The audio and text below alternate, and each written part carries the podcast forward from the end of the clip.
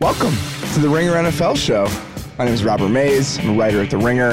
Joining me on the other line, it's Kevin Clark. Kevin, how you doing, buddy? Uh, I'm a little better than Mike Mularkey. Yeah, what a weird thing that is. I mean, that's not what I want to talk about today, uh, considering uh, what happened over the weekend, but pretty, pretty surprising. The second most surprising kind of development over the last 24 hours, I'd say. The visual sort of approximation of what happened to Mike Mularkey is exactly what happened to Marcus Williams. Just right in position there, and then kind of ducked under and and missed his missed his shot. It all ties. We're going to dig into that. I, I mean, I guess there's really no other place to start. We're going to talk about all four games today. Yep. I mean, there's what else would we do following a fantastic divisional weekend? But Uh, let's begin in Minnesota, where I was last night, Sure. and I'm telling you, man, I still this morning was just sitting there, kind of shaking my head and smiling, thinking about it. That play happened coming toward the sideline I was sitting on, and the end zone I was sitting in, and just watching it unfold and the reaction of the crowd. I mean, it was like a cannon shot. Yep. I it's just a moment and, and in the aftermath too is just something I will never ever forget. And I I won't even forget how powerful it was anytime soon. Every single bit of that is just kind of burned into my brain. So Chase Stuart, who does a great job, had an article this morning which I found really fascinating. So that crazy Niners Saints game a couple years ago, uh, four lead Yep. changes in the final five minutes. Brees was there. Um, the Beastquake game, he was there. Um, and then yesterday, obviously. 60% of all Drew Brees playoff games have featured 56 or more points scored. and, and just think about the lead changes in that San Francisco Saints game too. I mean, that game was nutty. Yeah, 10% of all other games feature that many points, which means when Drew Brees is in a playoff game, you are six times more likely to get a shootout like this. Drew Brees, and I, we'll give all, I'm going to give all the credit in the world to the, the Vikings in a second. Drew Brees is the quiet MVP of the playoffs because every time he play, he doesn't even win these games, but every time he's in a game, it's going to be fun.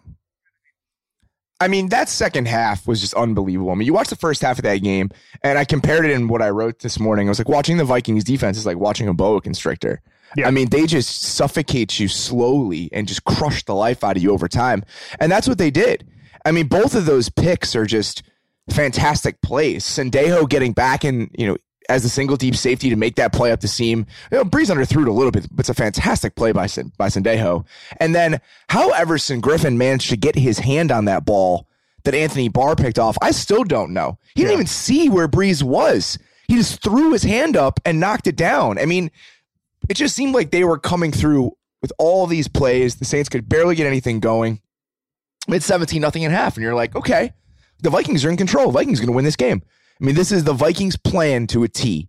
You know, Keenum's throwing 50 50 balls at him. Thielen, he's coming down with them. You know, they're running the ball decently well. It's like this is the Vikings kind of boiled down. And then Drew Brees essentially goes in the locker room, comes out at halftime and says, fuck that. that that's not how this is going to go. incredible. Uh, four lead changes in the last three minutes, including three times in the, in the last 90 seconds. I mean, it was certainly one of the best games I've ever seen.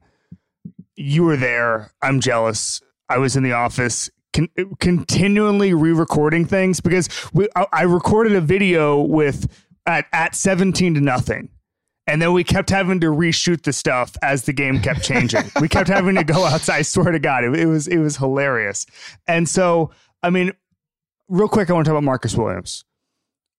And, and you can talk about the play, but Marcus Williams, second in the NFL in uh, receptions per snap among all safeties. He's been He- fantastic. He is sixth in the NFL in tackle rate. This is not a guy who you'd expect to be in that situation. It was bad luck. It was a timing thing, as Sean Payton said. They were sort of coached for no pass interference, and and when you're coached to that, I think it gets in your head and you sort of short circuit a little bit. Uh, what did you see from the play specifically, and and from your reporting as well, Robert? I think that's what he said is that they didn't want to commit pass interference. It was funny because Diggs said afterward you know, they were talking to him about what his idea was in that moment. And the thought was with that route, let's get a chunk play out of bounds and maybe be able to kick a field goal. That's the goal, obviously. And that's what Diggs was thinking even as he was out in the route. And Diggs said something interesting. He said, I took a picture before I turned around and I knew he was the only guy there. Yeah. So if he missed me, I knew I was good to go. And that's just incredible wherewithal in that moment from Diggs to kind of keep his wits about him, maintain his balance, and spin around in that very small area. I mean, he easily could have stepped out of bounds even if he wasn't trying to. So, I mean, just that entire play was unbelievable athleticism. I mean, people, somebody after the game was trying to say it was kind of a routine catch. I was like, he was a foot no. and a half off the ground. Who said that? like, if he doesn't there's just somebody when I was I was talking to afterwards, just like having a beer after the game, watching the replays, was like, what what what is routine about that? No. Like th- that guy, he goes and gets the ball, and if he doesn't come back to the football in that moment, Williams isn't going to miss him. He's going to catch the ball flat footed. Williams is not going to go for him, and he's going to tackle him inbounds, and the game's going to be over. Well, I and thought, instead I, we have the greatest playoff finish maybe in the history of football. I thought it was funny that Diggs' teammates were screaming for him to get out of bounds. That, that was my thought too, yeah. because I assumed Keenum wanted him to as well. I I I assumed when you look at the camera angle, obviously you didn't have this phenomenon because you were there. The camera angle was sort of tight, and so I thought he was gonna have to like run through. Th- it was gonna be like a, a the end of a football movie where you have to run through three guys and then drag a guy across sure. the goal line. So I, I saw him like, why is he still in bounds? This is crazy. And then I realized there was just no one in front of him. Yeah, it was incredible. I mean, watching it unfold was it was literally unbelievable. Uh, I mean, I just I couldn't imagine that it was it, really happening in the moment. Neither could those it's guys. It's different. I it's different because so the two best plays since I started covering football, in my opinion, were the Malcolm Smith, Richard Sherman tip play um, yeah. in the NFC Championship game, and the Malcolm Butler interception. The difference yes. between those two plays and this play is that something incredible didn't have to happen in this instance. Like yeah. it could have they could have just gone quietly in the night and that's why he sort of went from from 0 to 100. We've seen these sort of plays a million times and very very very rarely does anything come of it. Um, the other two instances, you know, the other team was close to scoring. So something was going to happen either way. It wasn't like going from zero to 100. That's what I think is, is different about this is just the, the surprise of it all that something happened in this spot. Yeah. I mean, it was really hard to process for everybody. I mean, I, so much happened so quickly that there was really no way to get your mind around it. I mean, in the locker room afterward, incredulity is the word I would use. I mean, that's what it was. No yeah. one could believe that what had just happened. I'll never forget Keenum sitting there next to Bradford, and people were listening to Diggs and kind of around Thielen, and I think I was the only person who may have heard this. He's sitting there talking to Bradford, and he goes, "We ran the same play four times. Like, what did they think we were going to do?" And he puts it. Yeah. He, he did that in between, like having his face in his hands. I mean, this is a half hour after the game is over, and there's still just no processing of it whatsoever. I mean, Keenum afterward was it was so funny to watch him up there. He's just sitting there like shrugging and just shaking yeah. his head. I mean, he tried to describe it was someone was asking him what his pre-snap read was before the play, and he goes, "Well, you know, there are pre-snap reads," and it, and then you can just see him stop himself and go, "You know what, man? I just threw it," and he just caught it like that. It really was that kind of simple in the moment. One thing I'll say, I, I, I think that uh, the the default in those cases is to act like you've been there before or yes. act like you don't care. Case Keenum really cared, and it was really fun and cool to see because yeah. it was a mixture of of just pure elation and also just pure disbelief. I mean, this yep. was a guy who was buried by Jeff Fisher last this time last year. Um, I mean, it's this is not anything. It was funny. Someone I I, I want to say it was Michael David Smith had said if you'd given everyone on earth the you know uh, 20 guesses on who the conference championship quarterbacks would be you would think you you might guess Foles based on some okay maybe it's a it's a backup or or whatever. I mean Keenum Keenum was nowhere. I mean yeah. Keenum I I remember I was in camp in in Minnesota and I saw Keenum there and I sort of chuckled because yeah. you're thinking, okay, Bradford's got this, and then at that point we didn't know. I mean, Teddy Bridgewater is is in the mix now. He's at least practicing. So you're thinking, okay, by the time Bridgewater gets back, Kane will be third string. I mean, I I remember joking around about whether or not he was an upgrade over Shaun Hill. Um, I I, I had that answer now. Yeah, Case Keenum isn't a perfect quarterback. I mean, he's going to do some stuff that kind of drives you crazy. That interception was brutal, but that the reason he threw that interception, the same kind of ethos that creates that interception, is what allowed their passing game to make the plays that they needed to last night. I mean, every yeah. time I, I, asked him this after the game if he's ever played in an offense or been surrounded by this. If he's ever had a supporting cast where he has this level of innate trust in just what they, who they are, and what they can do, and yeah. and I and what I what I wanted to, that question is I, I was curious because he's just so willing to uncork these 50-50 balls to his guys, and for the most part, it worked out last night. Think about all the throws that were put it to guys that were not necessarily open, but there wasn't more than one guy covering them. You have those two pass interference plays early in the half, in the first half. One to Treadwell, one to Diggs. That is, those are 50 50 passes. He just giving them a chance. The ball to Thielen down the left sideline that he had to leap for, that was a contested catch. The ball to Jarius Wright, they ran this play so many times where they had their slot guy kind of wheel out and they had Rudolph often as the split receiver kind of come inside in order to do that little cross action. And they ran it to right right after the interceptions, the first throw he had and he puts it on the money. And the throw to Thielen on the Forbath go ahead field goal at the end, that 24 yarder with the pass interference. Every single one of those, nobody's open. there's no there's no room there. There's no space. He's just saying, I'm going to let my guys go get it. And when you have this group of pass catchers, I don't hate that as a strategy.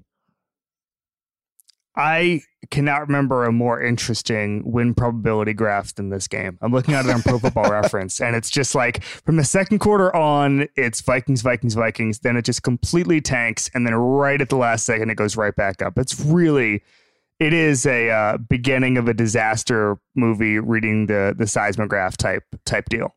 It is incredible. Um, is there anything um, else you want to say about this game? I mean, I think that uh, yeah, a couple of the plays I, that, I, that Brees made just the the throw to Kamara on the wheel was just disgusting. And then yeah. for him to check, did you see Dan Orlovsky did a good job of breaking this down on Twitter last night? They the touchdown to Thomas, the play action, was originally supposed to be a sprint out to the right side. Kamara was offset in that in their formation, and Terrence Newman was in the slot and called it out. He's like, he's offset. They're it's not a they're not going to be able to run it. This is a sprint out to the right. Brees saw that Newman said that checked the play to a play action throw because he knew that Newman was going to have outside leverage to take away the, the sprint out and let Thomas work back inside on the play action for an easy touchdown. It's just like quarterbacking genius at its very finest and like watching one of the all time greats do what he does. And that was yeah, the entire I, second half last night. Incredible. The the one thing I, I, wanted to ask you very briefly because we're not going to be able to talk about them again until the offseason. Drew Brees basically said we'll be back which hints that the Brees is going to stick around New Orleans. Assuming that, what does the future look like as far as just a really talented young New Orleans team and paired with a guy who, what what age did he turn today? He's 39. Do you think that the Brees can come back and they can have this sort of run again, or or what, what do you see the next 12 months for the for the Saints looking like? I think the answer is probably yes. I mean, they yeah, didn't necessarily get a ton of injury luck this year. I mean, their stars on defense stayed healthy, which is really big, but they lost some guys here and there. You like little guys like Alex Anzalone, you know, a starter that they had yep. penciled in that they couldn't play. You know, they lose Nick Fairley before the season even starts. You know, Alex Okafor was a guy who was playing extremely well for them. You know, this isn't a team like, say, Minnesota or even Atlanta that, you know, had a spotless season. You, you know, you could yep. see them doing something similar again because it's not like everything fell their way in year one. I feel, you know, it's hard to be good consistently in the NFL.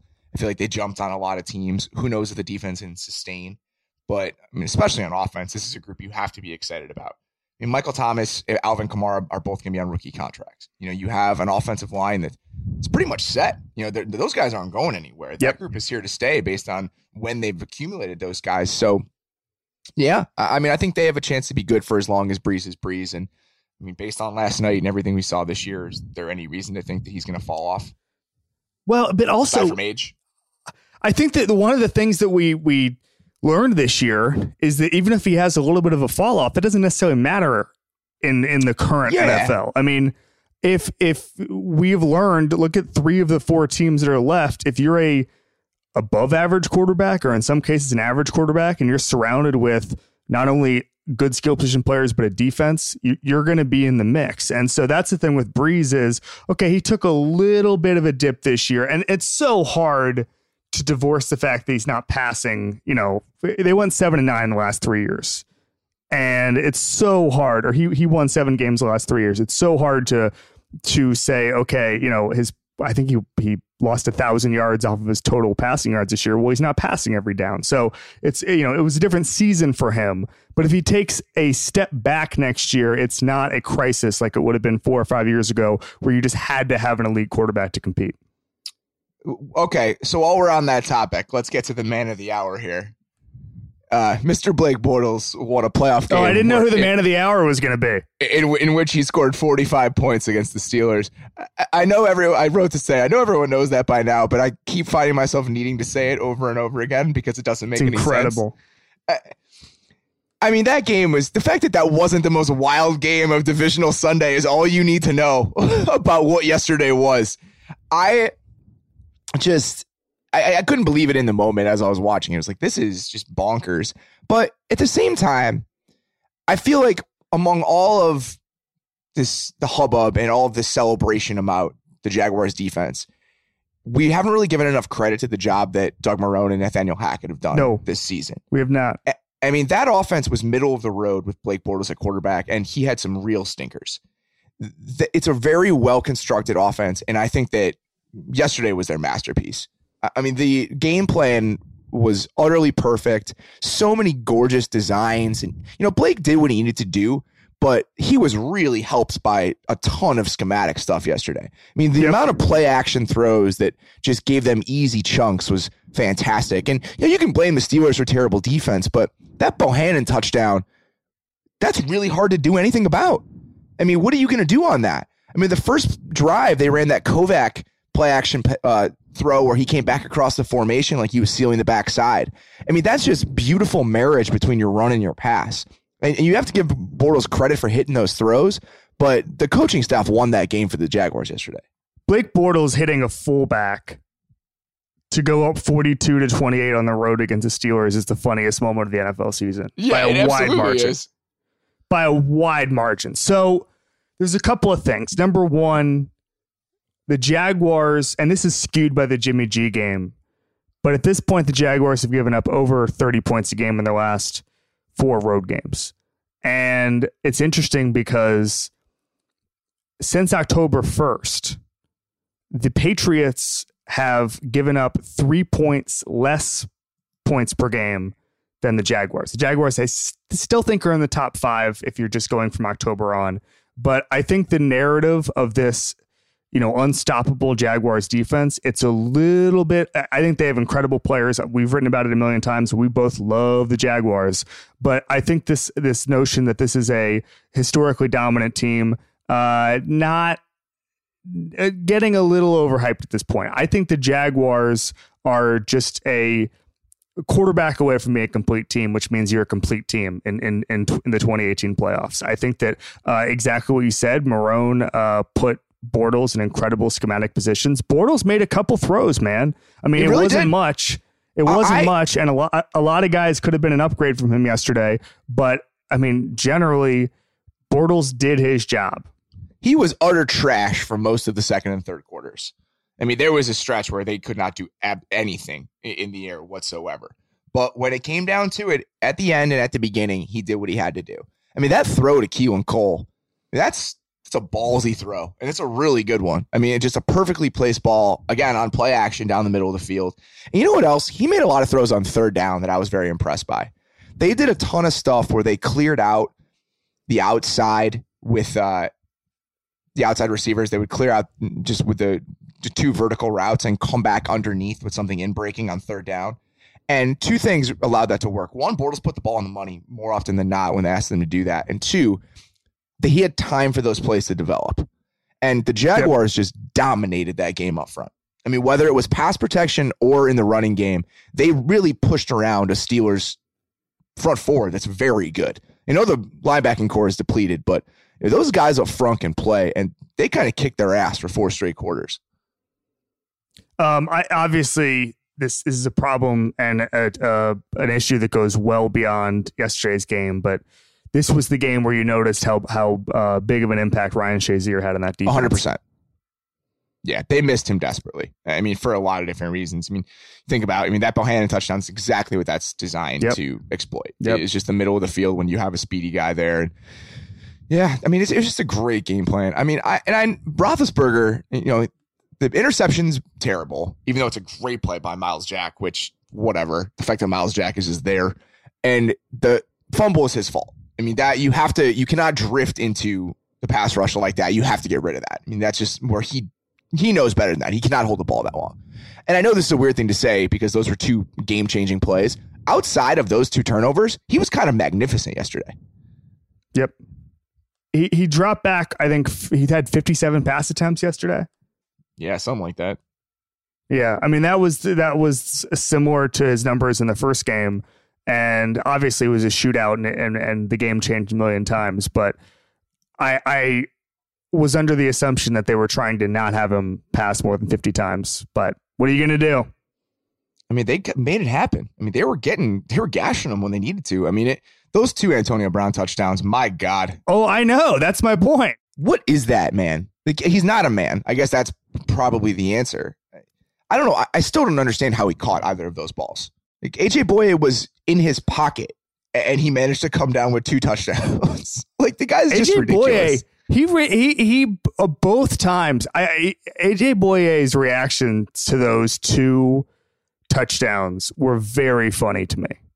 Like I like AJ Bouye, but like both times he reacted a little bit like uh I don't know, like a heel professional wrestler who's like an indignant about what just ha- occurred. You know what I'm saying? It, like he he both times he couldn't believe it, and then sort of theatrically looked to the referee like, "What the hell just happened?" And the answer was Antonio Brown happened. Yeah, that's enough. When I don't think Brown either happens, of them bad for you. Yeah, ne- neither of them were. I mean, like the first one, he was really calling for a push off, but I didn't see a whole lot. I just no. think it was when you get. I mean, it's very similar to when you get dunked on in basketball, and you just assume it's a foul. A lot of times, it's not a foul. It's just you got dunked on, and you don't know what happened.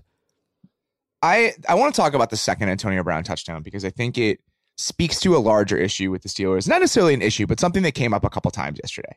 So that throw was a 43 yard touchdown that came on fourth and five, which is kind of in line with the attitude the Steelers typically use in the passing game.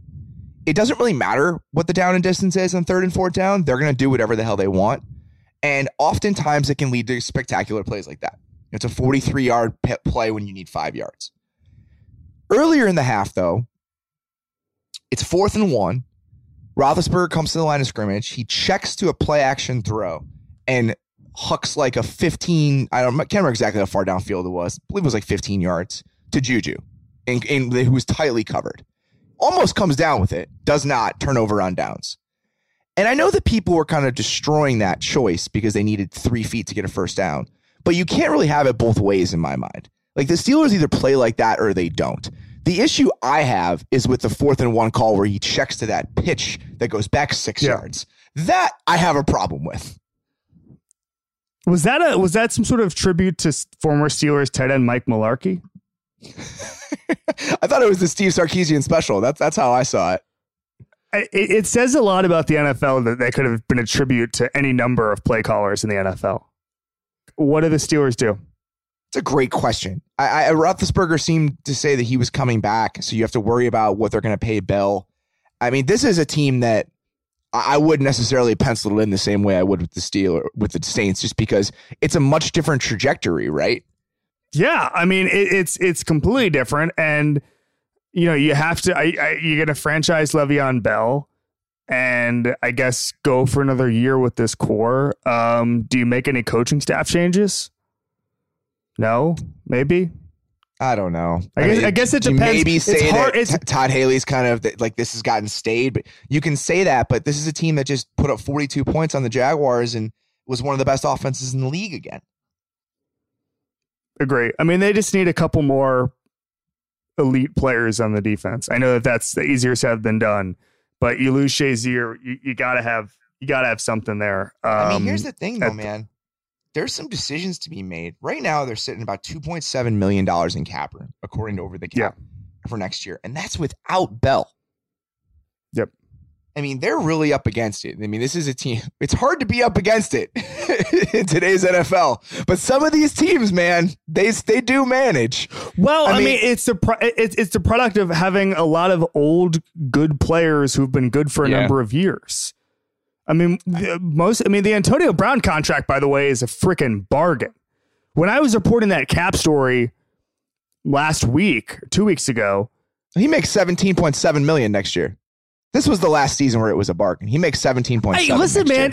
I, I understand that it was a bargain this year and it'll explode next year. But compare as far as how much the cap rises a year, which is ten million dollars a year, and Brown's percentage of it. The fact he- he- here's why it's a bargain. Aside from the fact that it's it's it's not a, a, a cap crippling percentage of the of, of of the salary cap, it's a bargain because no receiver has reset the market because Odell Beckham and uh, yeah, I, I think Joe Banner said this. Odell Beckham's going to get a little bit more than Antonio Brown.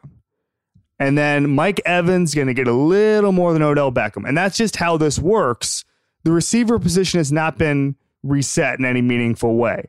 And I think that as the cap rises $10 million a year, at some point, and maybe it's Beckham, maybe Beckham says, screw you, Giants, I'm he- heading to free agency. But no one, no elite receiver has just said, I'm resetting the market. I'm going to make $24 million a year. Antonio Brown could, in theory, do that. And that's why he's a bargain.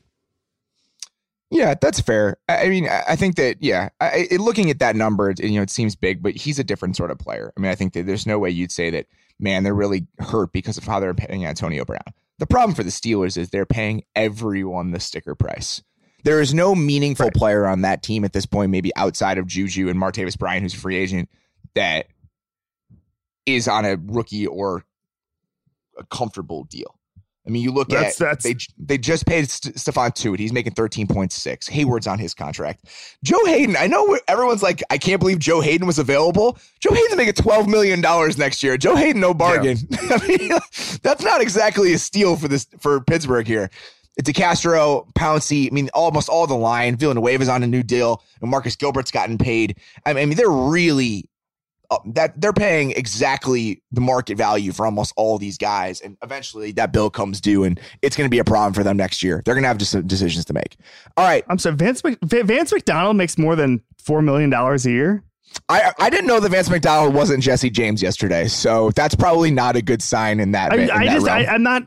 I'm having a tough time on this. Why? Why is Vance McDonald due four million dollars next year? he got like 4.3 16 million dollars? targets yesterday, so I mean, I, I wouldn't just write off Vance he has a- McDonald. he has a thousand career yards. He's 27.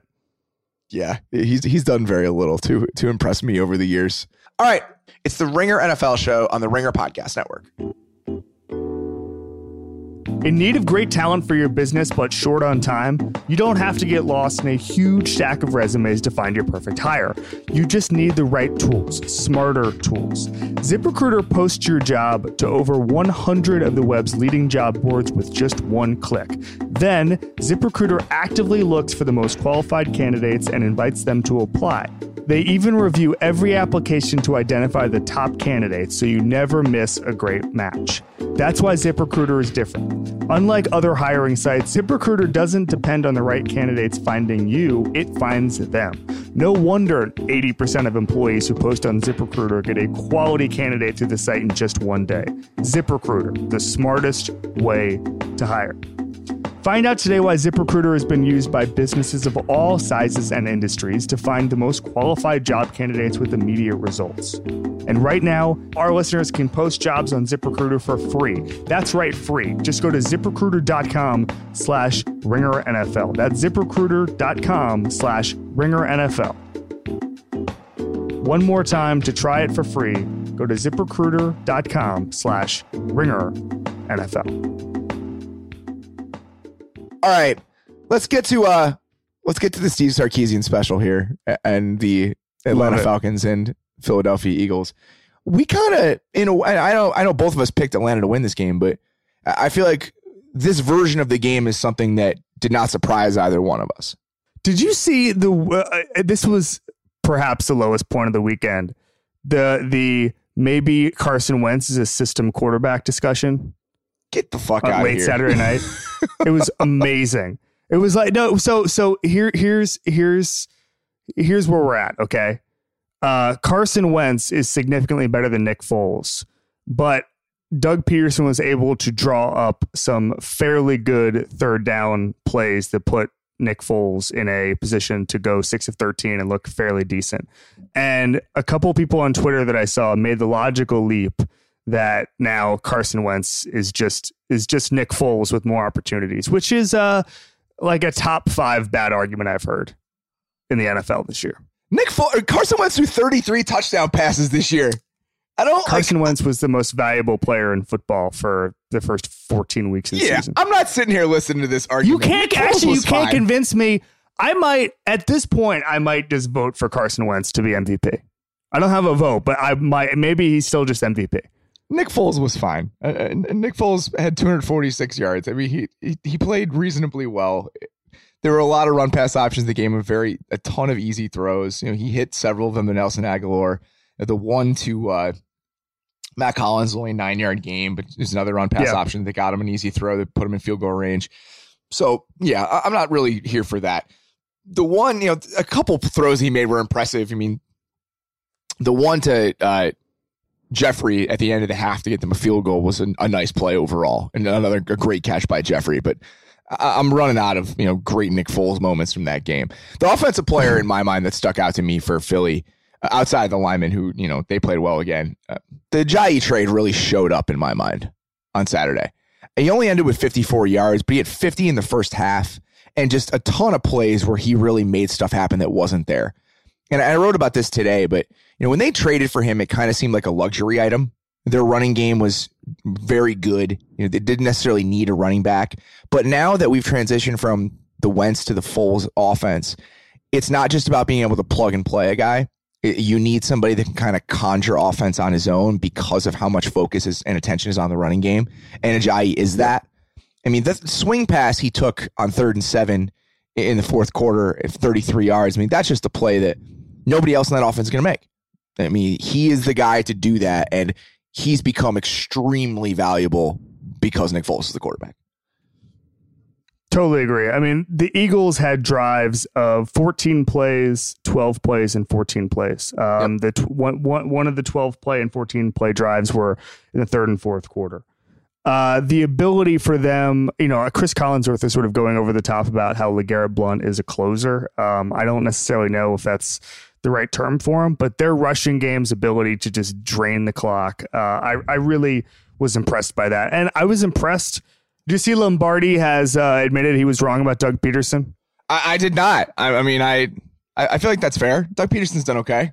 Look, we all, everybody, eh, we all have to do that every once in a while. Sure. Um, having said that, uh, I felt like Doug Pederson was really good on Saturday, and I feel like he knows Nick Foles' limitations. I'm actually. I, I'm looking at it the other way. Eh, I'm looking at it. A Doug Pederson is is a fairly good coach. The second thing I'm looking at is that Chip Kelly was a much better NFL coach than we give him credit for. Yes, I agree with you. I, I feel like Chip Kelly's just a good football coach. Period. I mean, Like I don't know. I, I didn't know how to not just eight times during that game tweet Chip Kelly ruled as an NFL coach. Like I just true. he turned he turned Nick Foles into a legitimate above average quarterback, which he clearly is not. He is clearly a very much average quarterback. yeah, absolutely. And it, just it helps that he's surrounded by a very above average roster. I mean, this team is what Howie Roseman did and what that front office did in terms of just assembling the talent. Again, we talk about Ajayi, but it doesn't stop there. I mean, that defense was so good uh, on Saturday. I mean, what Fletcher Cox did to that Atlanta running game, just good lord. I mean, Devonta Freeman had 10 carries for seven yards. I mean, he abused the interior of that Falcons offensive line. And without that running game, that Atlanta offense stalls. And, you know, Julio did his Julio stuff, but for the most part, you know, they didn't really have anything else outside of some perimeter runs to Tevin Coleman. That was it. And, and I feel like when you can't run the ball, eh, when you're this version of the Falcons, then you're going to struggle. And they eventually had a shot, but for the most part, that offense could get absolutely nothing going. Okay, let's get to the real action. Steve Sarkisian's play calling.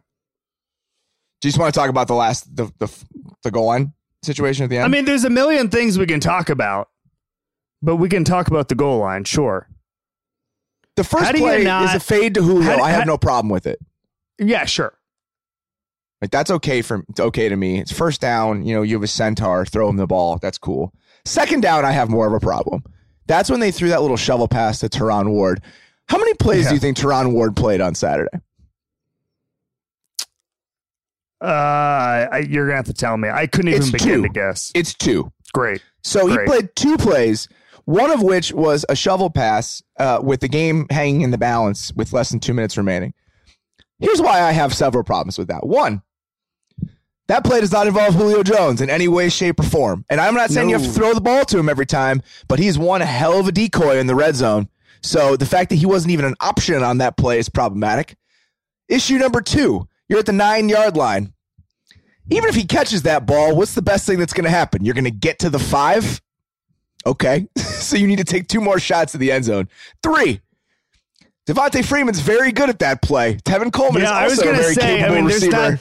He's not even in like the top three running backs who could do that. yeah, everything about it just doesn't make any sense to me. So that one, I take issue. Third down, slant to Julio is the single split receiver to the left. That's fine.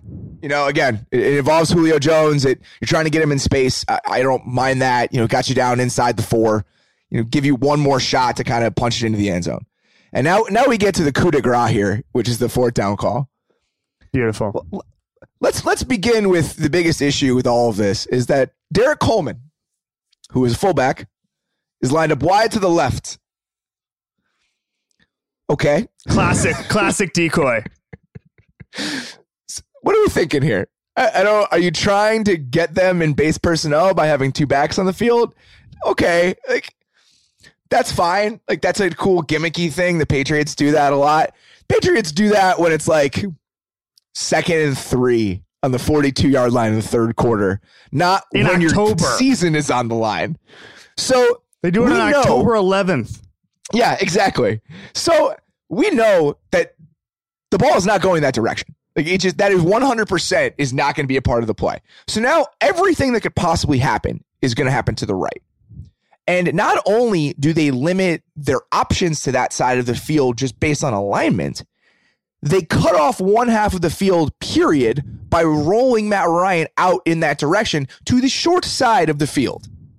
If there's one thing that we've learned from years of Madden, it's that you have to have on a game deciding play, you have to have as many options as possible. Correct. The entire flaw of the goal line package in Madden is it's too much play action and it's like two tight ends and that, those are your only options. It's a nightmare. You would never actually do that in a real game. And Sarkisian, who at some point in his life had to have played at least the early Maddens, is seems unaware that you need as many options possible. Not two options while sprinting right. He looked back to Derrick Coleman. I never saw sort of an all 22 angle when he looked back to the backside of the play. What was there for him? Because he looked right Oh, back. I don't know. I assume that was just out of desperation. He probably saw his they cut off fullback and remembered the play call and bailed. He was probably like, "Oh wait, there's a fullback over there. Never mind." It was maddening. I mean, it's just Julio it- fell down, but that's not the the. You have to remember that players fall down sometimes, so you can't put all of your eggs in one basket. yes. Don't give yourself one receiver on the play that will decide the game. I mean, line up with four guys. Put Tevin Coleman in the slot. Do something that, that is just, it gives you more than one chance here. Julio is a good option if he's your only one, but there's no reason to make him your only one. It's the whole thing just kind of drives me crazy. I mean, the, the Eagles defense deserves a lot of credit. They're fantastic. They played really well on Sunday, but it, this is just an offense that deserves so much better than what it got this year. It's sad. It bummed me out. Yeah, it it, bummed really me does. out It just makes watching me that sad. because we we've watched a handful of really boring primetime games this year. This was a 15 to 10 game that was certainly not boring. But what I'm saying is that the Falcons are the type of team where they need to be like like Drew Brees, right? Like we talked about Drew Brees putting up 56 or more points combined in 60% of his playoff games. The Falcons with the way their offense has been constructed should be in that mix. They should not be in a game that we're combining 25 points. Yeah, I totally agree. All right, buddy. Speaking of boring primetime games, uh, let's uh, yeah. let's get let, us get in and out of this Patriots Titans game. What is there to say uh, uh, about this outside of the fact that the Patriots are a much better football team than the Titans? This this is exactly I like what we Corey Davis. Corey yeah. Davis was good. Corey Davis is fun. I think that with a new offensive coordinator and a new head coach, that team could be kind of interesting to watch. Uh, yeah. I mean, it depends who it is. If they actually get Josh McDaniels, I'm officially intrigued. Yes, yes. I I feel if they the get Frank Reich, way. I'm le- I'm less intrigued.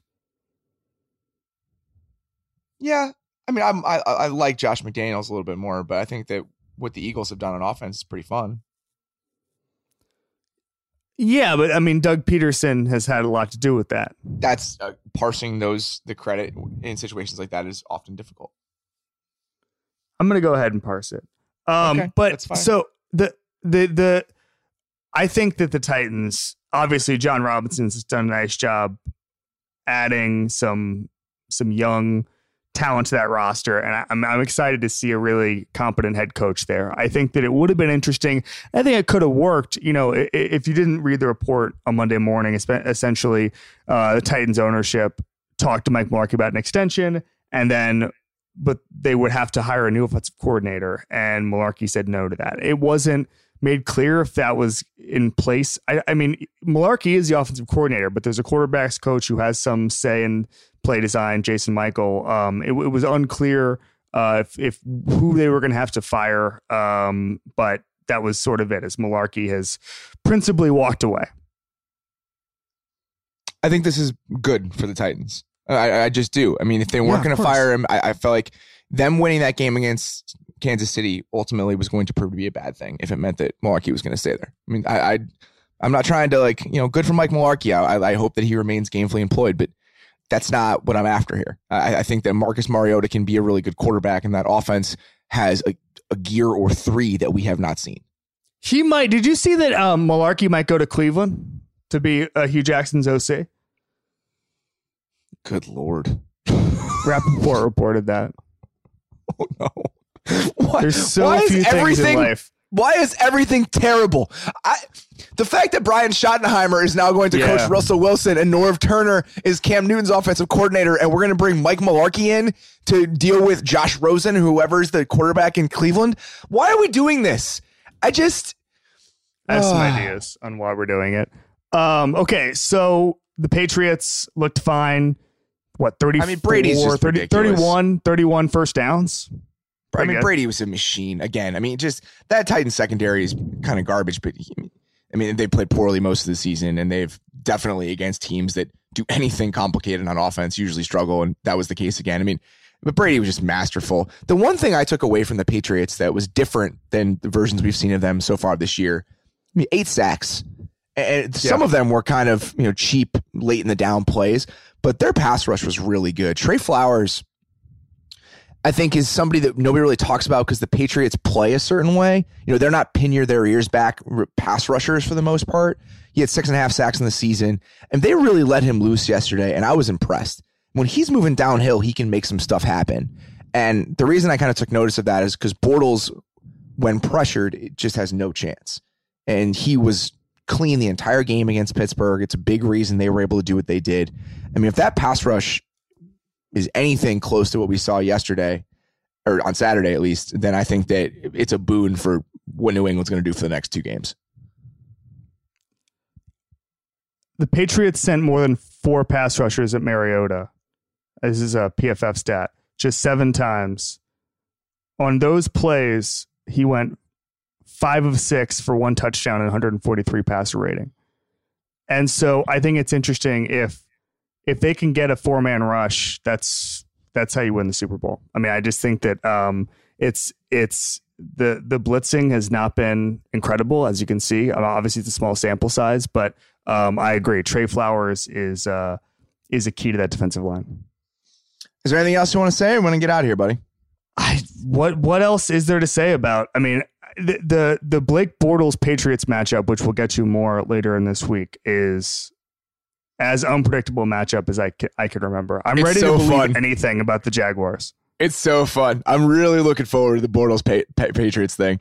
And I'm excited the Vikings won. I mean, I, I think that Saints Vikings was the NFC Championship game in a lot of ways in my mind. I think those are the two teams that best, the, the, those are the best two teams left in my mind.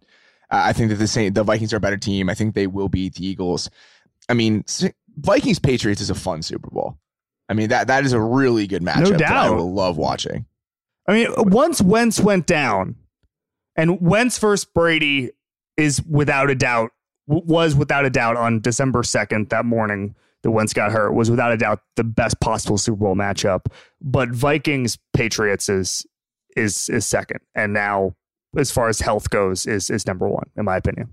Yeah, and I think that Zimmer against Belichick is two excellent coaches. I mean, that's the one I want to see, and I feel like we're kind of headed that way. We'll dig into that over the next couple weeks here, though. Yeah. For now, as always, we really appreciate you guys listening. Thanks for listening to the Ringer NFL show on the Ringer Podcast Network.